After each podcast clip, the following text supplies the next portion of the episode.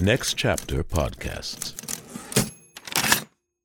Judy was boring. Hello. Then Judy discovered Chumba Casino dot com. It's my little escape. Now Judy's the life of the party. Oh, baby, mama's bringing home the bacon. Whoa, take it easy, Judy. The Chumba life is for everybody. So go to Chumba Casino dot com and play over one hundred casino-style games. Join today and play for free for your chance to redeem some serious prizes. Chumba Casino dot com. No purchase necessary. Void where prohibited by law. eighteen plus terms and conditions apply. See website for details. The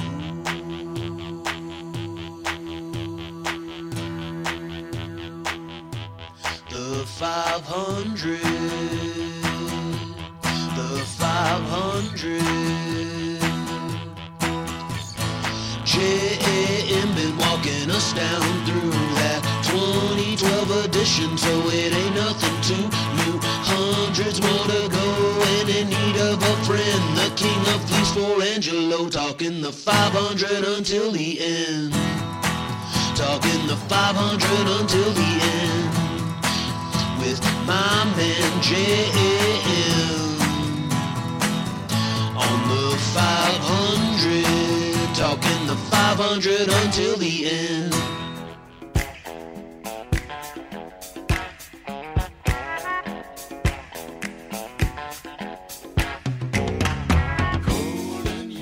I dare any of you to put this record on and not call your coke dealer and go on a three-day bender. The song is Golden Years. It's by David Bowie from his seventy-six record, Station to Station. It's also number three twenty-four out of five hundred on the five hundred with me. With me. What's up? How's everybody? Good week? Dude, it's Bowie week. It's fucking Bowie. It's, it's if you're from Philly. Fucking David Bowie. You guys like fucking David Bowie? You see the movie Dune? Fucking Dune. All right, what are we talking about? What are we talking about? Join the Patreon if you want to. Nobody is. Ladies and gentlemen, I have so much cool shit going on. April third, I will be uh, at the Comedy Store doing the goddamn Comedy Jam. Uh, for the fiftieth anniversary with Bobby Lee and Maj Jabrani and Jeff Ross. And then April ninth, I'll be doing a goddamn comedy jam in Connecticut at the Wall Street Theater that you can stream from your home at wall street theater dot com. That's April ninth. Uh, April eighteenth, I will be at the Nashville Comedy Festival doing shows and doing the goddamn comedy jam with Big J and Kid Rock. Oh, yeah, did I say Kid Rock? And then April twentieth through the twenty-fourth, I will be at the Moon Tower Comedy Festival. And uh, and then in May, a bunch of cool shit. Uh, Netflix Festival, I'll be in Minnesota at the House of Comedy. And then in June, I'll be at the D C Improv. And I'll be doing a jam at nine thirty Club, which is a big deal for me. So, come on. Oh, subscribe to my, my my TikTok and my. I'm trying to build a fucking following through clips. I'm posting a lot of clips right now uh, from like crowd work, small short jokes. Uh, you guys are supporting them. To everybody that's like liking them and sharing them, thank you guys so much, man. It's it's just I, I, listen, man. This podcast brings me no money, so we need to get the money on the road up. So either do one of two things. Share my social media at Josh Adam Myers, or subscribe to the Patreon, which I see nothing. I don't. I don't get one bit of the Patreon money. It goes to all the other people that work on the show. I haven't gotten paid from the show in months, and uh, and that's why we're promoting on Broken Record, because hopefully those people will come over here and listen to Scoodle. So back to what's fun. David Bowie. I didn't mean event like that, but, you know, Peter's probably going to cut it out because that's what he does. But, you know, or it's Adam. I don't know who's editing this anymore. If it wasn't for Emily, let's just be honest here, people. If it was not for Emily, and look, I, I'm not trying to say I don't like doing the show. I love sitting down to record this show. It's just tough to go from making so much money with Spotify, with Dark Lord Spotify, and then making nothing. And then be like, fuck yeah, dude, dive in and research this Jackson Brown record for ten days. So that's my frustration. I'm still doing it. I'm still going to keep doing it because, you know, I told Angelo I would. And that's literally the only reason that's keeping me here. Um, and then some of you guys. Some of you guys are fucking awesome. Notorious R G A. I love you. Maria Hernandez. Fletch three. Mike, the dude that wants to wear my skin. Yeah, dude. I love you guys. All right, so this was a biggie. David Bowie, our first one on the podcast. Um, I don't know. I don't know if any of you experienced what I just went through. Like, I, I, you know, love Bowie, but man, did I just go on a Bowie tear throughout all of his music over the last like two weeks while I was digging on this. And I, you just gotta, you gotta just say, this dude is arguably one of the most original musicians that might have ever lived.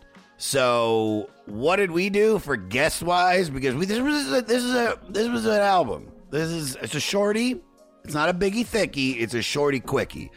Uh, and so who did we get? The lead singer uh, of the band Bush, Gavin Rossdale. That's who we got. Now I gotta let you guys know, he was in Australia in a hotel room. His internet probably was not good at all. It was very choppy. It it did not go as planned, which is a bummer. Um, not his fault, not our fault. You know, it's just the fact that he was in Australia. We were supposed to do it before he left for Australia, and then shit got fucked up. And so here we are in this situation. And hopefully the editor put this together to make it a great interview, because Gavin is a great dude, man. We we were joking around right at the beginning. We started and stopped the podcast like five times at the beginning. Mine cut out, his cut out, this cut out. Which is the Golden, Young Americans, Young Americans. We are the younger, the hotel podcasters, all right. Uh, rate, review, and most importantly, subscribe to the five hundred and listen free on all platforms. Follow me at Josh Adam Myers on all social media, and go to josh adam myers dot com for all tickets. Email the podcast at five hundred podcast at gmail dot com. Follow the Facebook group run by Evan, who's crazy. And for all things five hundred, go to the website that I can't stand, the five hundred podcast dot com. Well, not left to say, but here we go with number three twenty-four out of five hundred. Station to Station by David Bowie.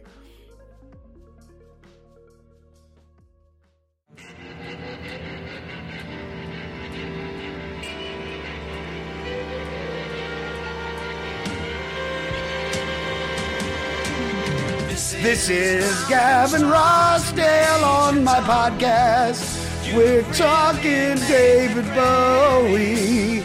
And I hope I don't say something stupid to make me look dumb. Tell the rest of the band, Bush, I fucking love them.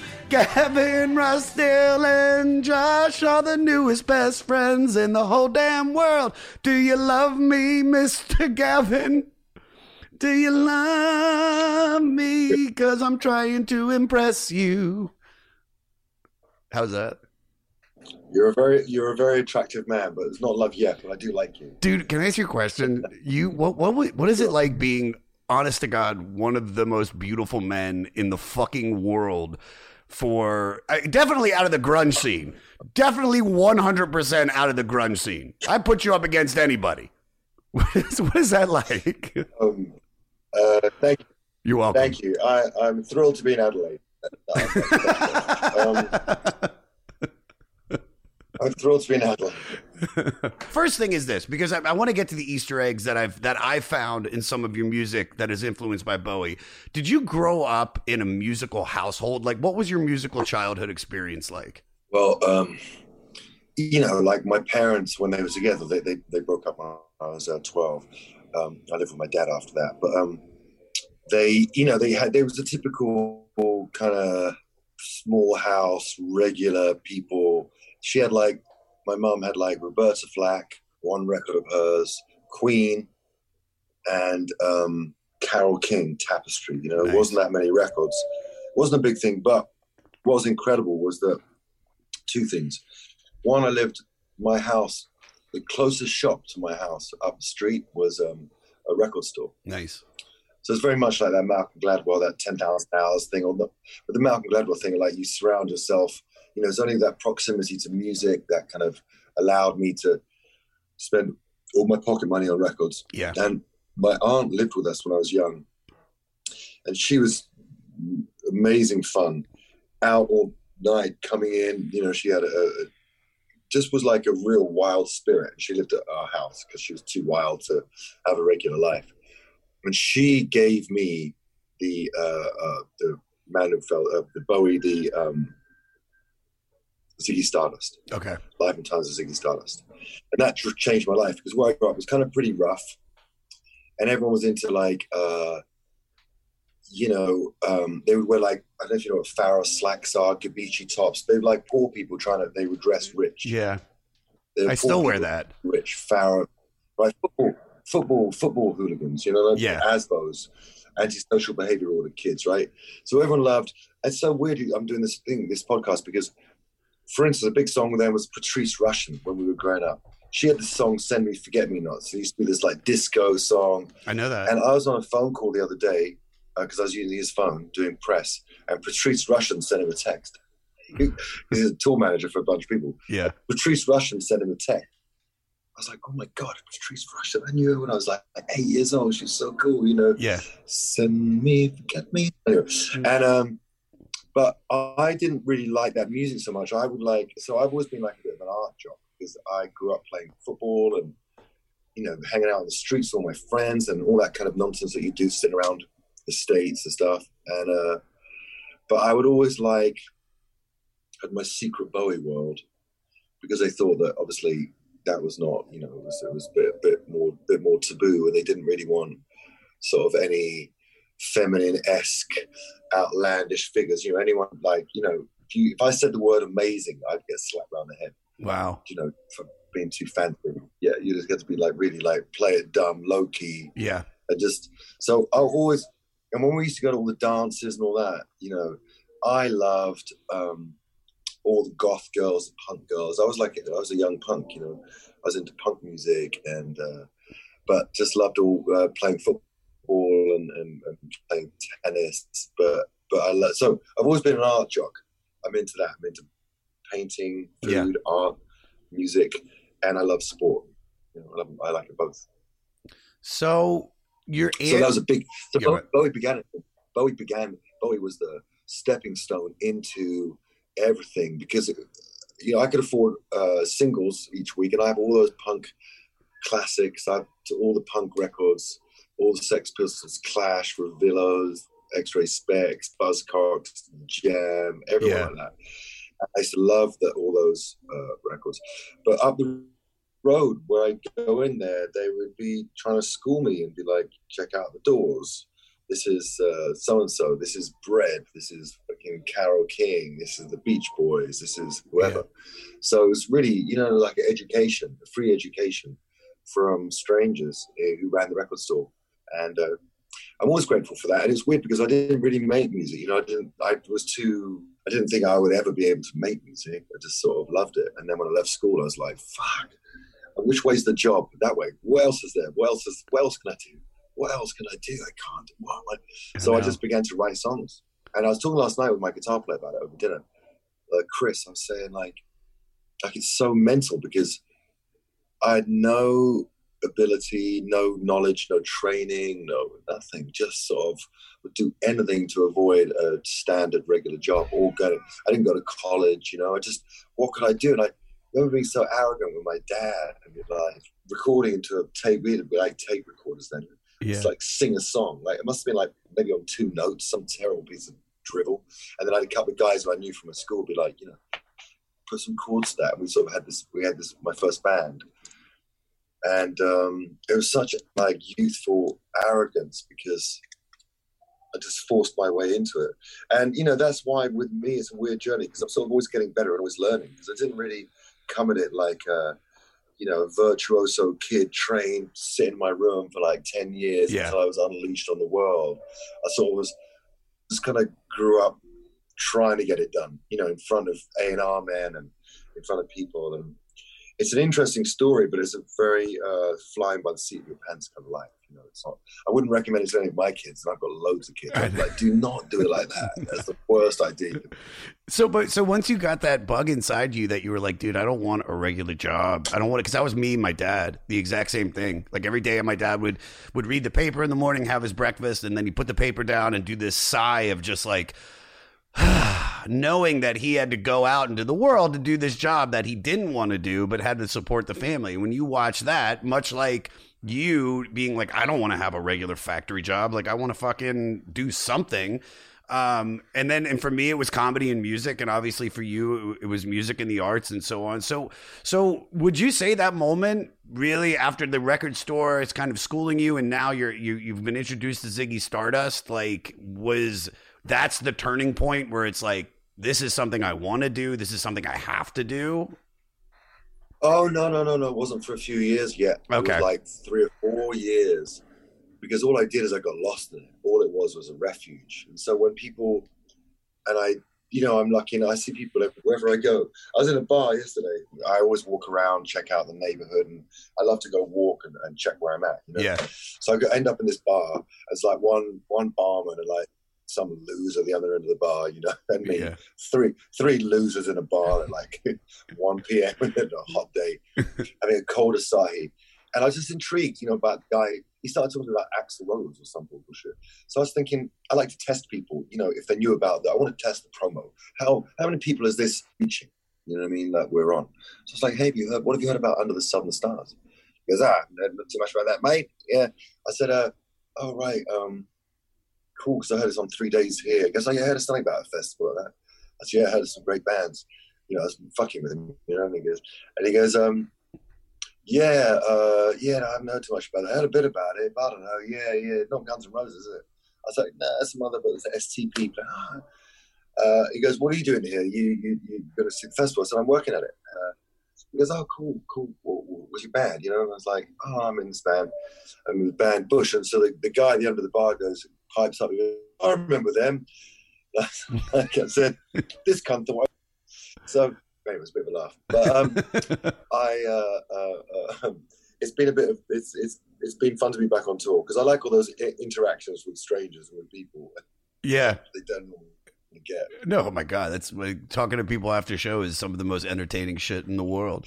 Um, you know, with music, it, it's like this refuge for people, right? And mm-hmm. people get lost in it, and that's what I did for the first few years. In a way, is even almost better way round. Or well, no, I don't know. I, there was no other way around. But I got lost in music for a lot longer before I was ready to think I could even make it. I didn't uh, dissect it. I dissected it later. And when I began playing guitar, I would learn all those Bowie songs because they're really good for busking. You know, especially the Ziggy Stardust, they work, work well on those lovely chords and stuff like that. And so, um, but no, I was I got lost in music, and then I began to make it later on. And, uh, and then it became my life work, you know, yeah. my life's work. With the Lucky Land Slots, you can get lucky just about anywhere. This is your captain speaking. Uh, we've got clear runway and the weather's fine, but we're just going to circle up here a while and uh, get lucky. No, no, nothing like that. It's just these cash prizes add up quick. So I suggest you sit back, keep your tray table upright, and start getting lucky. Play for free at Lucky Land Slots dot com. Are you feeling lucky? No purchase necessary. Void where prohibited by law. eighteen plus terms and conditions apply. See website for details.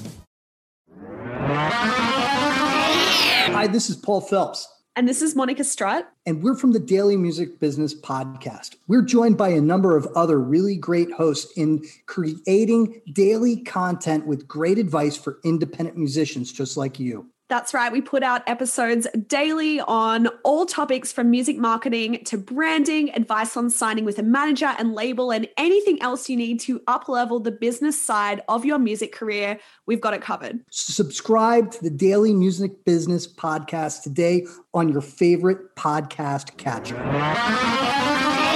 Subscribe today to the Daily Music Business Podcast on your favorite podcast platform. So for Bowie, like, I mean, I'm going through like, you know, sixteen stone. I mean, obviously in Everything Zen, you, you, you take a Bowie lyric. How influential was Bowie and has he been on your career? Well, I mean, it's funny, it's funny that because um, that came out, you know, when I was doing Bush, uh, in in London, it was like the, the worst commercial idea you could ever have. That was the height of Britpop. Everything was going on with Blur, Oasis, yeah. Suede, um, all those kind of bands, Pulp. And we were just like, we were just trying to be the Pixies. I mean, I was trying to be the Pixies. Just was thought they were the most exciting band. I loved that whole four A D label. I liked throwing music, the Cocteau Twins, but the Pixies, they had the most beautiful cover, had the flamenco girl on there, it's a gold record, gold cover. And I just couldn't believe this band was just so... They were doing rock music that wasn't Poison, wasn't like hair rock. Yeah. You know what I mean? So it went from I like Sex Pistols, Public Image, uh, The The, you know, those are the bands I really liked, Talking Heads. You know, and it's a sort of like anti-establishment, but not not sort of yeah. glam rock, you know, which some people love. I mean, fuck me, Motley Crue, who are the kings of that, and I love Tommy Uh, Lee, and a, a, he's a friend of mine. I mean, they're now playing stadiums, so people love all that, that stuff. You know, people love that. But I liked the fact that the Pixies were more concerned with hummus. yeah. And good songs. Uh, the singer from, um, um, um, um, from uh, what you call it, uh, Suede, uh, Brett. And um, he interviewed him, and he was going to, he was going to him, how come you're so good? So I was listening to Suede, couldn't understand the music that much, but everyone was saying that the greatest band, and I was just just jealous. I was just so I was just like, fucking hell, I can't get a break, can't get arrested. Now this fuck is like, and so when I was, you know, I was doing this heavier sort of this. Um, I wasn't quite that bad, but they were my most inspiring band, and um, so I wrote in there about uh, "Kissy Kiss in the Rear View" was because they were sat in the interview in this cab. Bowie was telling me how great he was, and I was just jealous, which is a terrible emotion. I'm not even a jealous person, but I just I was just like annoyed. I never expected anyone to hear it because I was so used to making songs that didn't get past the demo stage. Like I could get demos from any label in London, in England, you know, E M I, C B A, Epic. I just couldn't get signed. Just couldn't get signed. And uh, so much like the Pixies signed in England with four A D, being from Boston, we signed with a small label in the Valley. Um, I did it the other way around. So I based my career, well, not my career, but it was like I was empowered by their journey. And I was thinking, well, if it worked for them, why can't the reverse be true for us? Yeah. And so everyone told me not to do the deal. It's brilliant. The one, the main person who told me was a friend of mine who succumbed to uh, an overdose. And told, the last thing he told me well, I was, for God's sake, don't sign a deal to America. Oh, he was fucking wrong, wasn't he? It's completely wrong. That's the best thing I ever did. Um, and plus, uh, I had no alternatives, and uh, nothing beats a choice than having nothing else, no options. Yeah, you know, that's your choice. You know, yeah, that's the epitome of a choice. Um, so that's what we did. Um, but yeah, so it's been an interesting journey of transatlantic belief, and then like this kind of yeah, this weird journey, wild journey. Yeah. So what was that like then? For you know, you you sign with this American label. You know, it's it's against the grain of what's popular in in England at the time because all the bands that you mentioned. I mean, like I mean, Blur. I would never. It's Britpop, and you know, it's like. So what is that like to suddenly put out this record and and then for it to just become a smash hit? I mean. Dude, I, it's one of the biggest records of my high school years. I, it's still one of my favorites. I re-listened to yeah. it just prepping for this, and I'm like, God damn, dude, it's fucking perfect. Thank you. You're um, welcome. Well, it was weird, you know, after that, um, I went back to work. We, we made the record, and then we lost the distribution deal. So I went back to work. I painted twelve dentist offices right after that. Identical. It was like a Kafka nightmare. And um, big in Magnolia. Uh, uh, down in the West End of London, and um, I didn't really mind. It's because I thought I'd, I just wanted to make a record, you know. I was back making fifty bucks a day, painting.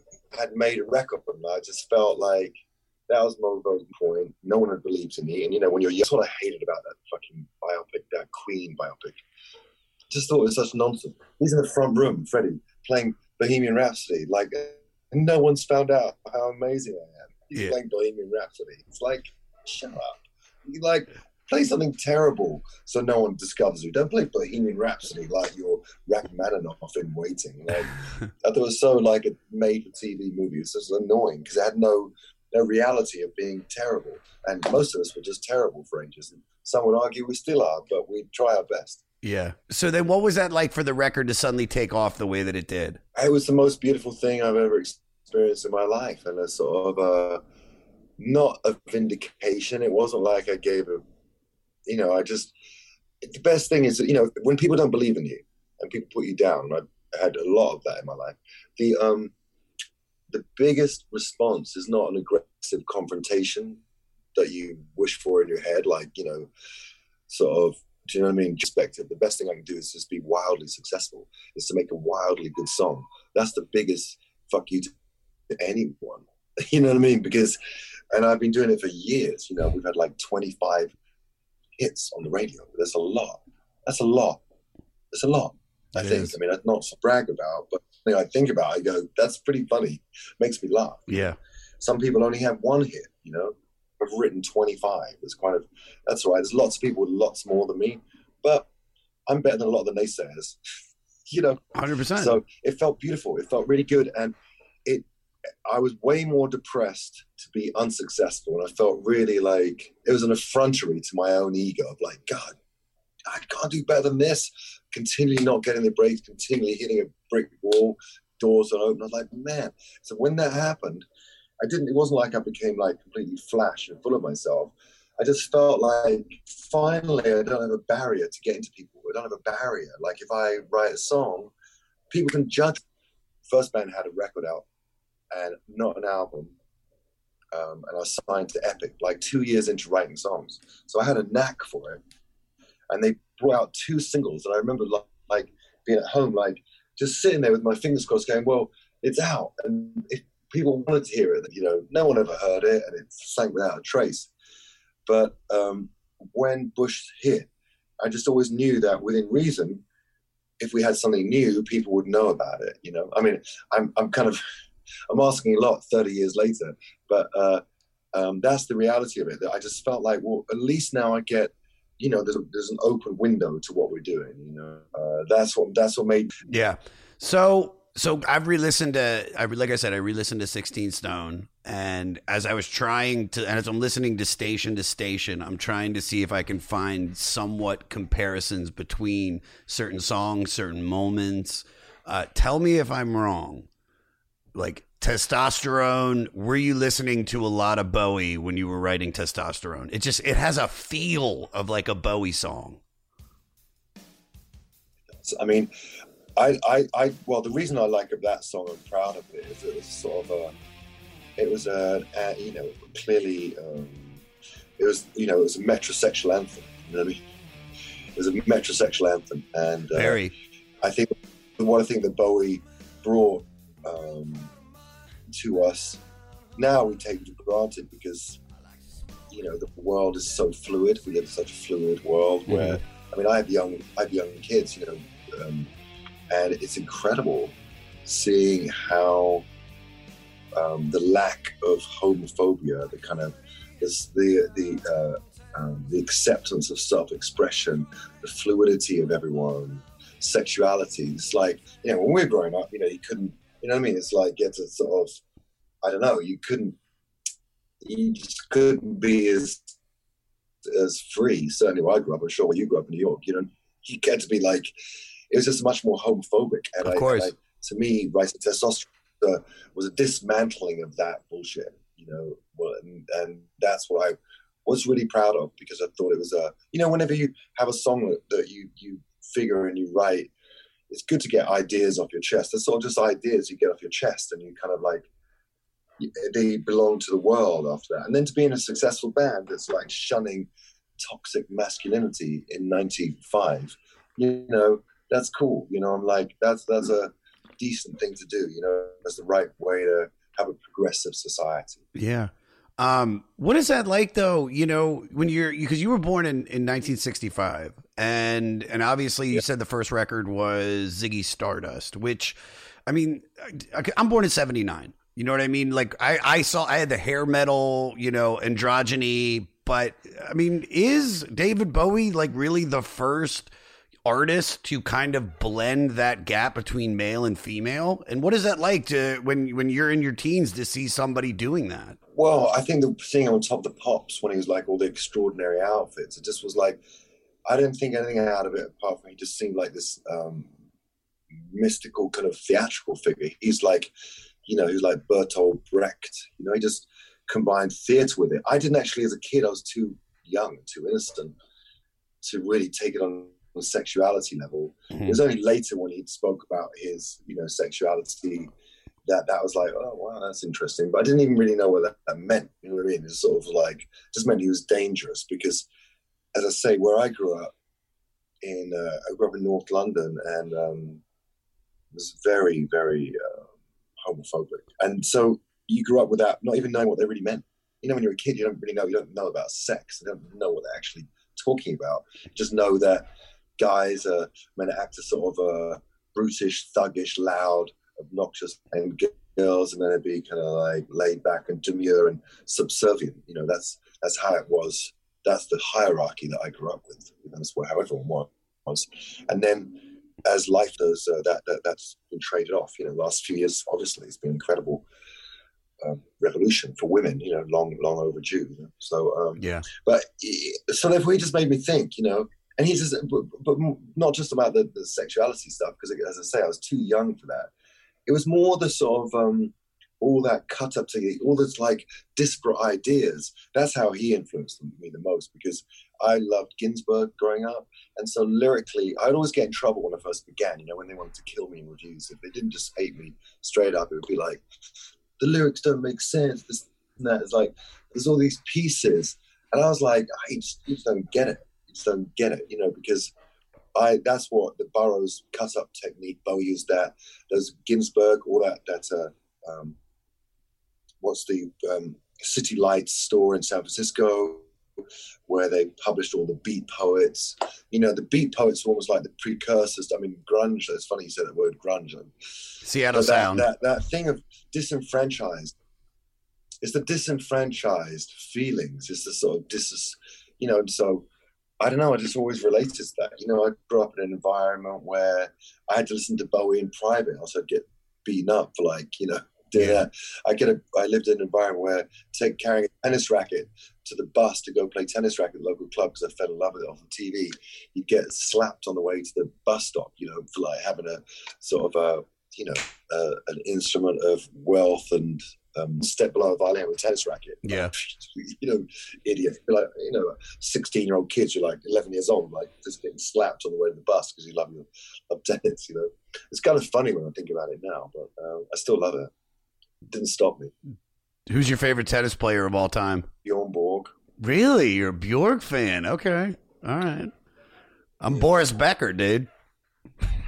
Well, just because that was when I was a, you know, I was a kid and just watched him grow up. And in fact, he uh, he used to practice. He practiced at my club. Played at a tennis club called the Cumberland in in England, and uh, they had grass courts. And one time I saw him warming up, and I saw him. I, I saw him in the. I saw him in the locker room. He was the first famous person I ever met, and um, I just remember being. I don't know. Like I, I don't know what I was. How old I was? Uh, must have been eight or nine, nine, ten, nine or ten. And I saw him, and I said to him, "It was the dumbest fan moment because I remember seeing him. He's standing there. I think he's naked. He had a towel and coming out of the shower. It's Bjorn Borg, and he's like crazy wide shoulders. I was a kid. I was like, oh my god."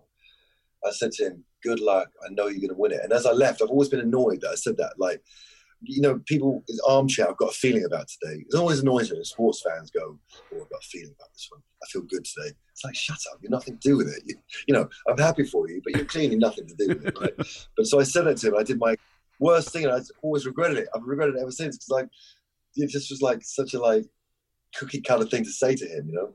And I wanted to tell him so much more, but people get tongue-tied. People get tongue-tied when they meet me, you know, and it's very sweet. And they so many times, I, I don't want to say, I don't want to say. I, I was like, before Corona, you could just hug someone. Yeah, you know, no. Just have a contact. Just like silence the moment. Now it's like you put your arm out with that ten feet. Fist bump you. I'll fist bump you. I know you're. I know you're obsessed with my music, yeah. And I'm the biggest artist of your lifetime. But there you go. Just touch my knuckle.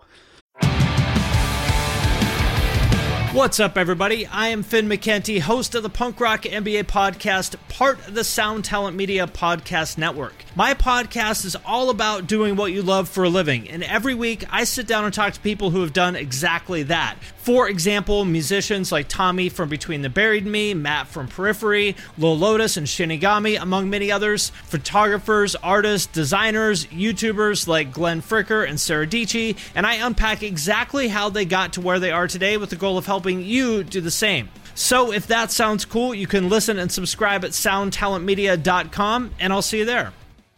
Well, hey friends, my name is Zach Lupitin. You may know me from the band Dust Bowl Revival, but I also host a music discovery podcast called The Show on the Road. For the last five seasons, I've been able to dive deep and have intimate chats with folks like the Lumineers, Ani DeFranco, Wolfpack, Keb Mo, Lake Street Dive, Bela Fleck, and more. So guess what? After one hundred fifty conversations with some of my favorite songwriters from around the world, we are bringing brand new episodes to the Osiris Network. New interviews and intimate acoustic performances will be coming at you this summer. And which episodes are coming next, you ask? I am Zach Goody, the lead singer for the band Smash Mouth. Our band is called Milky Chance. We are based in Berlin. My name is David Shaw. I sing and write songs with my band, The Revivalists. Trust me, these conversations go some wild places. So subscribe to The Show on the Road on Osiris, and we'll see you soon. You, if I'm not mistaken, you've I know you've met Bowie. Did you, you open for him too? Yeah, well, I toured twice with him. Tell us and about then I came, that. And I, and I became, in South America, I, I opened for him uh, in South America on a stadium tour. Uh, two times. Um, and um, and then I became friends with him. You know, I mean, I don't know, I, I, I can't claim, I don't know the hierarchy of friends, I would imagine. I, I don't know what division I was. I was on the email division. Uh, collaborations was spoken about, and you know, I'd go and see him if I was uh well I remember going walking from my house in Los Feliz to go see him at the Greek when he played there, and so I hung out with him a few times. Then the last few years um just emails, and in fact I owed him an email. I have an email from him I didn't reply to because again I was getting an email from him. It was a bit of a thrill, you know, chatting about what he's up to, this and that, asking what I'd been doing, and and uh, and you know, then I had this very deep connection after he passed. Um, well, I met Mike Garson with Bowie a few times because I would go see shows. I was on tour with Mike um, in South America with him, and although we were an opening band, you know, sort of would say hello respectfully and whatever. But after he passed, I, I they had this whole thing where um, a bunch of singers went and played with the original bands. He had a whole entourage group of all the musicians over the years with Bowie, and I played um, I'm Afraid of Americans with that band over two nights at the I think the Wilton, and then I did a song with Mike for Music Cares. I did a version of Heroes with him. It's on the new record, on the Kingdom, on this bonus track. There's a me singing Heroes with Mike Garson playing piano, and then Mike played on um, this song I have called Undone, and he played the piano on that. And we've become really, really, really close, I would say, close friends. Nice. And um, uh, I'm really grateful for that. I love Mike. And uh, so, yeah, my, my Bowie connection is deep. And, you know, I knew Iman. Um, I kind of, I feel like I haven't spoken to her in a long time. You know, in the divorce fire, I lost, I, I don't know, I haven't spoken to her, but... Um, yeah, Bowie was was amazing, you know, and just so funny and so well read, and like just laugh, you know, and just a, as you'd imagine. I could imagine. I mean, everything I everything I know about him is he's like the king of cool, and I mean, my first, yeah. I guess, real like taking in a Bowie, I mean, as a kid was was Labyrinth, and he was just bigger than life with the hair and the Muppets, and then it's like, you know. And I'm actually, I'll be honest. I'll, I'll say this to you. I'll say this to Adam. I'll say this to all the listeners. For until this record, which we're about to talk about, Station to Station, I was I was a strictly hits Bowie. Ziggy Stardust I had dug into and I had listened to uh, many times, which I loved that record. Uh, but when it came to actually listening to a full Bowie record, it just, I'm not going to say it just never made its way in there. I just never took the time to do it. So Station to Station, having this come up on the list, was the first time I was like, all right, you know, I'm going to sit and listen to this record from start to finish by David Bowie. I don't know anything about it yet. Uh, and I remember when it starts, and I don't know if you've listened to it, Gavin, on headphones, and it probably is the same way on speakers as well. It's just like it fucks with you by going back and forth. There's all those no- uh, noises as it drops into the first song. Uh, and I remember I had this moment, which was like, am I about to become a David Bowie fanatic? Is this the moment that changes my life forever? And over the last, you know, I think I've been really digging on this for about two, three weeks since we knew this was coming up. And I mean, I've just gone through almost every record. I've listened to a lot of shit all the way through. Um, this is an interesting album. So I'd love, because I know your favorite Bowie song, if I have it correctly, is uh, The Man Who Sold the World. Am I right? I mean, I don't. To be honest, I don't have any favorites. I mean, it's funny because working with Mike, when he asked me to sing recently, and I, I wasn't able to do it, I, I was not well. Um, but it's so fun because he's like, you know, pick a song. You know, when you pick a song, you know, pick one of his songs. Uh, ironically, when I was going to do the song with him for Music Cares, I said to him, which is on this record, of course, "Wild as the Wind." It ends with "Wild as the Wind." Uh, Nina Simone, uh, Nina Simone's right, and. Uh, I said, have you ever done Wild as the Wind, like super mellow? When I take people's songs, like I did Mind Games for John Lennon for this tribute record for John Lennon. I like taking classic songs and slowing them down to my to funereal, yeah. depressing. I just love that. And singing a classic song slowly, there's nothing like it. I mean, Cat Power has built an entire career off uh, that. For sure. Dude, but, but, and, um, but Gavin, but Mind Games... which is arguably one of my favorite John Lennon songs. If I mean, if you take that down, I, I would love to hear that. That's that's a brilliant song. I would love to hear it at a different tempo. That's fucking powerful. You should, you, uh, on Spotify. I think it's it's out there. No, I'll check, check it, out. it out. It's pretty. I was on radio in Australia two days ago, Triple J, and uh, the guy goes, I've been checking this jam, and he just played two minutes of Mind Games on the radio. It's really pretty. Anyhow, so I was going to do Wild as the Wind, and then he sent me, he goes, this is the Nina Simone version that David really liked. This is the version that David did live in New York. I was like, whoa, whoa, whoa, whoa, back up, back up, big guy. I think it's been done. What else? Have you ever done Heroes slowly? I was not going to touch it after Nina Simone and Bowie. I was just, no, I, no, no, I, what am I doing? Now Now I'm back to bullshit kid. Bullshit kid. Say, I can do that. Yeah, yeah. Bring it. I think what's so brave about this record, not only the beginning, um, and it's his first sort of the, the, the Berlin trilogy, right, with Iggy Pop, and uh, so it just was so short and different, and it was the beginning of this sort of new period for him. I mean, I find it difficult sometimes to keep up with artists who have lots of records. This is his tenth record, so I wasn't I wasn't old enough at any point, still not old enough, to know there's nine records. Like, like I wasn't a feverish fanatic, but I, I loved him through and through. So, you know, I think it's just a, uh, it was the, it was the beginning of a whole new era, and there's that sort of funky krautrock thing going on, and uh, then goes on into, what is it, was Low next? Maybe yeah. Low was the next two records. Yeah. I don't know.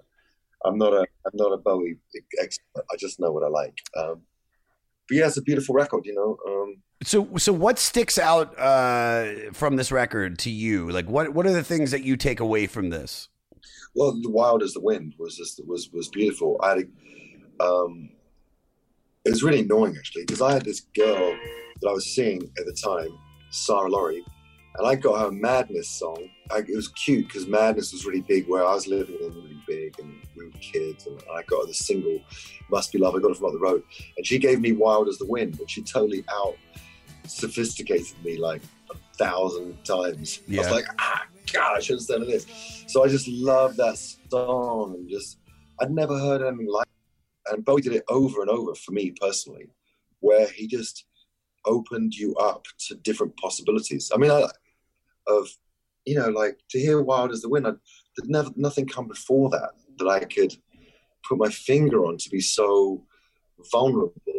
And, um, you know, there was such a, as I was saying before, there's such sort of a simple black and white line of like masculine, you know, guys didn't, weren't soft, guys were hard, girls were soft. That was it. And so for having a song like Wild as the Wind, it just was like a sensitivity. I, I remember being thinking to myself, is he allowed to be that vulnerable? Is he allowed to be that open, you know? Or people are, oh, he's not going to get slapped. He's not going to get slapped for that, you know? Yeah. Uh, but I love it. It's beautiful. When I think about it, there's songs that I've written that that's been in the D N A of those songs. Lots of mellow songs I've written. There's one song, Surrender, I don't know, from that from that approach to music and that sort of, that vulnerability, you know? Yeah. Totally vulnerability. Well, I mean, I think you can hear your vulnerability in a song like Glycerin, you know? I mean, yeah. dude, that, do you understand how many how many dudes yeah. got were able to like hook up with their girlfriend because they learned that on guitar? You're looking at him, me, dude. I fucking, those those simple chords, you wrote beautiful lyrics. I mean, you, yeah. dude, it's it's fucking brilliant. So I could definitely see some of the influences from this record, even in some of your music. I wanted to ask you, because this is the main thing that I got. You already mentioned the Berlin stuff that he was doing. So, and you probably do know about this, but for all the listeners out there, during the sessions for Station to Station, Bowie was heavily dependent on drugs, especially cocaine, and recalls almost nothing of the production. He once joked, I know it, I, I know it was recorded in L A because I read it was. He also added, I have serious problems about that year or two. I can't remember how I felt. I have no emotional geography. And uh, because of that addiction, it severed relationships with some of his fellow musician friends like Keith Moon, John Lennon, and Harry Nilsson. Um, so this is a cocaine record. Knowing yeah, it was that- just weird because I, I think Oasis made cocaine. Yeah, yeah, yeah. Well, do, do you know what I mean? Do you know what I mean? The one with, you know, look out the bay with the Jan Van Zay. Those my records man. From the nineties from Oasis. There's stuff. Well, he was famous. I mean, Noel, Noel was famous for always saying, never went like forty minutes, he never went without having a line of coke. But I think it can sound a bit thin because you keep you're so jacked, you keep wanting, it's not bright enough, it's too dark, you know. And um it doesn't sound, I mean, I guess that Harry Meslin, I guess you could say uh, Bowie wasn't sharing his coke. That guy, not every not everybody can I be don't fucked get up cocaine. It's it's like cocaine um, I've heard is like, you know, you solve the world's problems, you sit with your friends all night, you talk a bunch of shit, and then you feel terrible the next day. And that's about it. And you have a laugh. But as far as this didn't, doesn't seem like a creative drug, Bowie managed to make it creative and make magic out of it. But it's ironic, isn't it? He didn't have any time to be done. Yeah. No, I, I listen. Listen, you, you could. Most people do cocaine, and you know, get nothing accomplished. He made a fucking brilliant record, and I feel like after me listening to it and finding out about the coke, I, I kind of think the reason Station to Station is over ten minutes long. Uh, you know, I think one hundred percent the different movements, almost maybe he couldn't decide on one, you know, chord progression. And then he was like, oh, this would be good to change it here. And then, oh, because that's like, you're, you know, when you're doing coke and you're listening to music, you're like, all right, let's put on this song. Let's put on this song. So definitely Station to Station gives me coke vibes. I was with this girl the other night and I told her that we're about to do this record together. And she's like, this is my favorite record. She was the one that explained to me before I'd read anything that this was the coke record. She said this album completely is like doing cocaine, the way it starts, then how it goes into the Golden Years, because the Golden Years is everything's like, oh, everything's going to be great, man. This is the best ever. We're having the best time. It can't get better than this. And then he brings it down with Word on a Wing. And then you've got the beginning of side two with T V C fifteen and Stay. And it's just, and then even in like in Stay, he's talking about lyrically uh, struggling with the monotony of drug addiction. And then into, you know, Wild as the Wind, which is a fucking beautiful song. Um, so I think I, I, I don't, you know, know. one hundred percent if if he didn't do cocaine, that if this record would have turned out, but I definitely think that it's like, I think it's pretty, you know, it's pretty spot on to be that big in your career, you doing coke, and it's just, you know, no, you have have the studio, do whatever the fuck you want to do. Um, so but also, I mean, the, the musicians are incredible. I mean, one hundred percent. You know, Carlos Alomar and the band, and I don't think the band. I'm, I'm, I mean, the band held their shit together no matter what, you know. No, they were yeah. dialed in. It wasn't. It wasn't him alone in the studio. You know what I mean? No, they were. They no, dude, the, the band completely dialed in. Um, what do you think about the character that he created, the Thin White Man? Like, what do you? You know, another one of his characters. I love Ziggy Stardust, and I, I, I, my best friend in London is a Bowie freak. So he probably knows, he knows a lot more than I do about Bowie, but um, yeah, I don't know. I mean, it just was a new character and like super stylish and a different look and a bit more uh, that kind of, I don't know, Anthony Price suits and all the kind of look. And so, I mean, it just was a new character. It's, I like the sound of it, Thin White Duke. Yeah, yeah. So this is one of our Patreon questions uh, from Justin Nemec. So like we said, the, this is the debut of Thin White Duke. What is your favorite of his many personalities or eras? The, so we got the folk singer, Ziggy Stardust, Aladdin Sane, the Plastic Soul, Young Americans era, collaborating with Trent Reznor. Uh, which one? Uh, which one is your favorite? I mean, uh, Ziggy Stardust was something extraordinary to me, and like you know, it has such memories for me because it was when I first found out about him, and it was really precious because I loved my aunt so much that for her to give me that cultural kind of weapon was just was just amazing. And so my love for him is in tandem with my love for her, so it's sure. very deep for me. This is Krista Makes, guitarist and vocalist for Less Than Jake and host of Krista Makes a Podcast, a songwriting podcast where every week I'm joined by an amazing guest to break down the writing, recording, and release of one iconic song from their career. In our giant evergreen back catalog of episodes, we've had rock legends such as Dee Snider and Huey Lewis, punk rock favorites like Mark Hoppus, Fat Mike, and Brett Gurewitz, and up-and-coming artists of today such as Liz Stokes of The Beths and Genesis Owusu. We've had guests from all genres and styles of music, and I guarantee that if you peruse our back catalog, you'll see several episodes that'll make you say, man, I gotta hear that. Whether you're a fan of music or a creator of music yourself, you'll take away a whole new appreciation for the songs you know and love.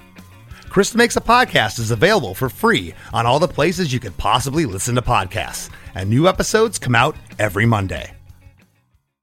So I liked everything he did, really. There's nothing, I even, you know, maybe Labyrinth was my, not, not my favorite bit, the one you got into, but, um, oh, movie industry is so out there, so weird.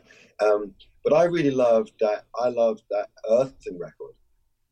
Um, I thought that drum and bass record was phenomenal. It was so brilliant.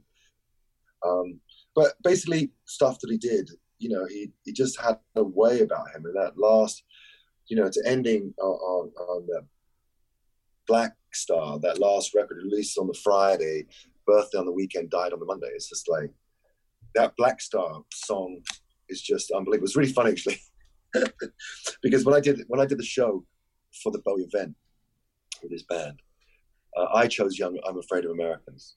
They gave me a, a range of stuff to choose from. I chose I'm Afraid of Americans, right? And uh, it was really good because the band was fucking great. Uh, there were so many versions of it. I had to be super type A, and I felt really awkward about it, but I wrote the arrangement out and gave it to each band member because I didn't want to fuck up on the night. I was like in the rehearsal, it was going, everyone's playing different versions. Oh, this is from Stockholm from nineteen seventy-nine. This is not the version. No.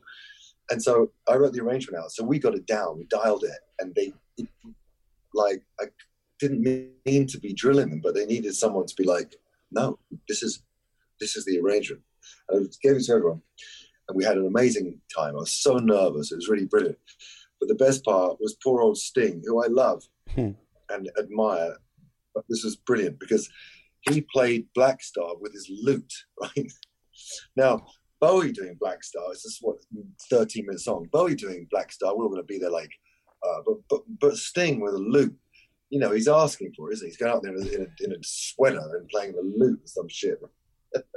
So the first night, I, when I did the first night, I was so nervous I couldn't even speak, and I rushed left afterwards. I was thinking, and I was just like, "Why did I leave?" It was like a balloon with the air out of it, you know, like flying off out of the room. I was just traumatized by the whole event. I was like, "Why am I home? I want to be seeing everyone else." So next, and I performed again, and when I saw Sting, I said, "How did it go last night?" He goes, "Oh, you know, the critics."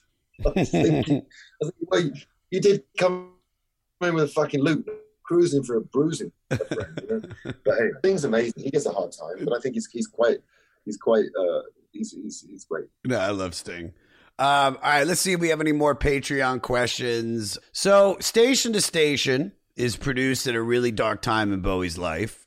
Uh, the darkest, according to him, and he admitted to the the drugs. And years later, said he like like I said before, he didn't uh, he didn't even recall recording the record. What does that say about Bowie that he was still able to produce such an acclaimed album under those conditions? Well, they say the same thing happened to Elton, right? Elton John, he had a whole bunch of like records in the eighties that he can't remember either. It just means that he that he was surrounded by great people, because he didn't make the record on his own.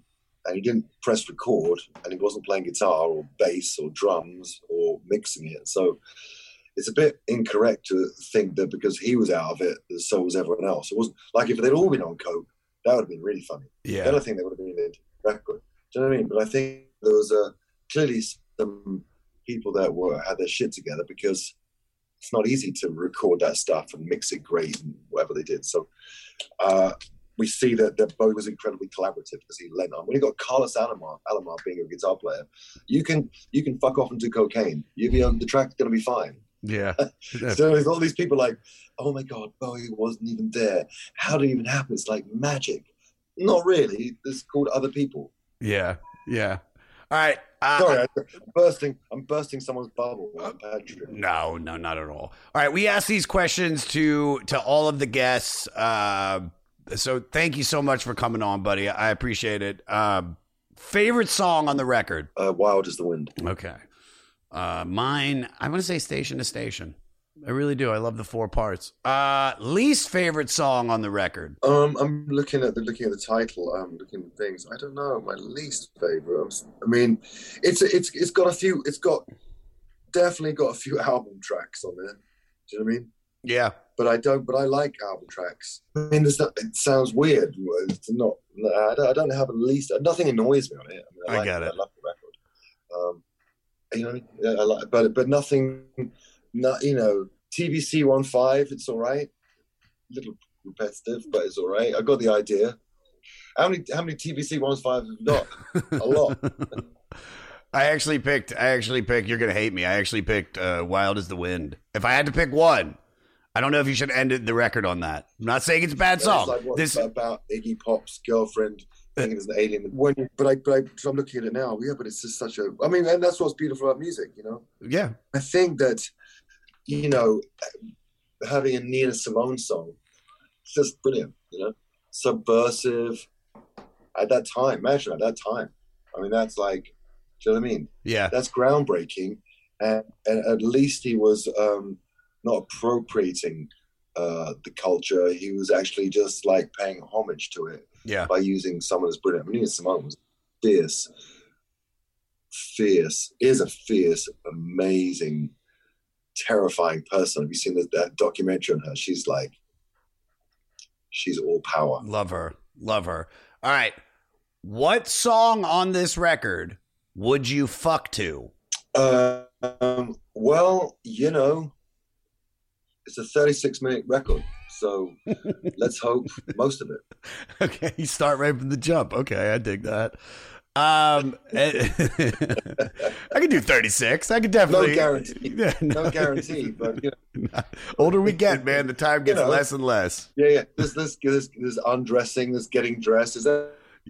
you, could, you could throw that in there, sure. I'll let you have that. Uh, and then, and then the last question: do you think, out of all of Bowie's records, and wait, what other albums, Adam, are on the five hundred greatest albums list? Okay, so the other Bowie albums that are on this list, uh, he'll come up four more times. Loud and Sane came in at number two seventy-nine. Low was ranked at two fifty-one.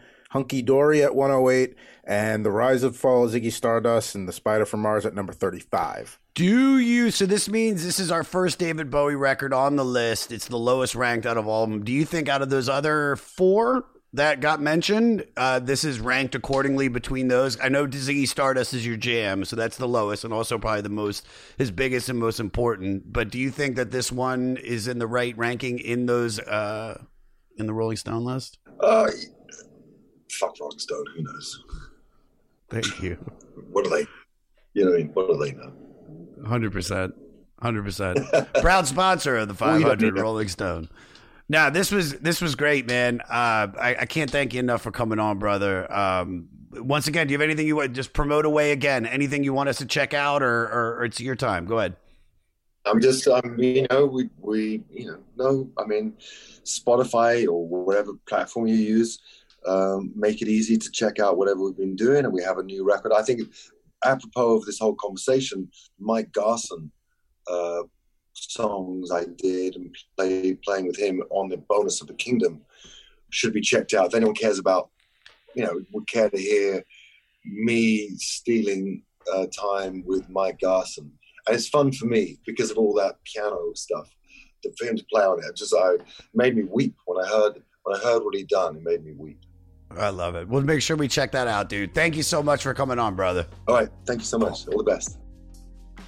What I tell you, what I tell you, the one and only Gavin Rossdale. Follow him on all social media at Gavin Rossdale and go to his website, bush official dot com, because they are on tour right now. And I'm going, you're going, we're going. Listener shout out, M P Brown eighty-six. Some said it couldn't be done, but he caught up on all the episodes from the beginning. M P Brown eighty-six. That's the message he sent me. Some said I couldn't, it couldn't be done. It couldn't be done. All right, we just listened to David Bowie from uh, nineteen seventy-six. Who do we got? Declan McKenna. You're listening to the song You Better Believe. And you can find links to the website, the five hundred podcast dot com. And if you want your song played, because that's what we're trying to do, send us your song to five hundred podcast at gmail dot com. Next week is Police Week.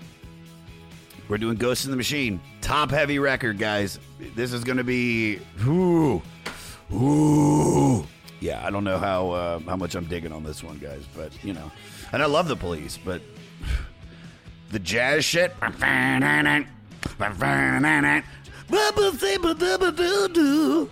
Morty was still here, he'd be mad at me. All right, uh, do your homework.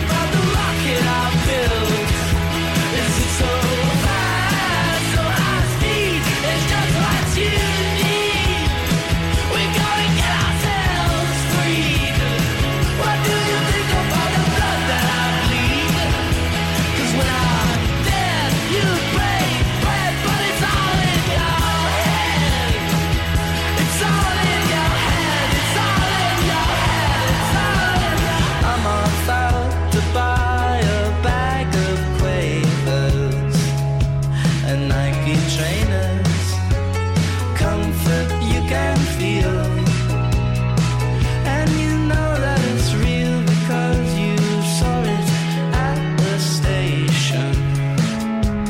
God's creation with a half-off summer deal.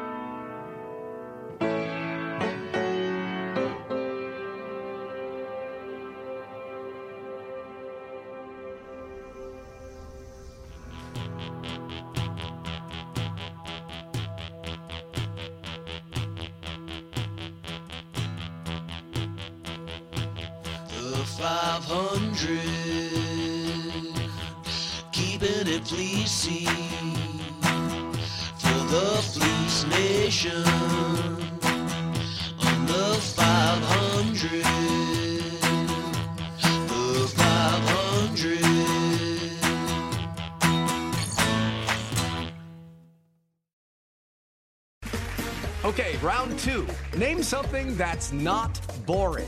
A laundry? Ooh, a book club. Computer solitaire, huh?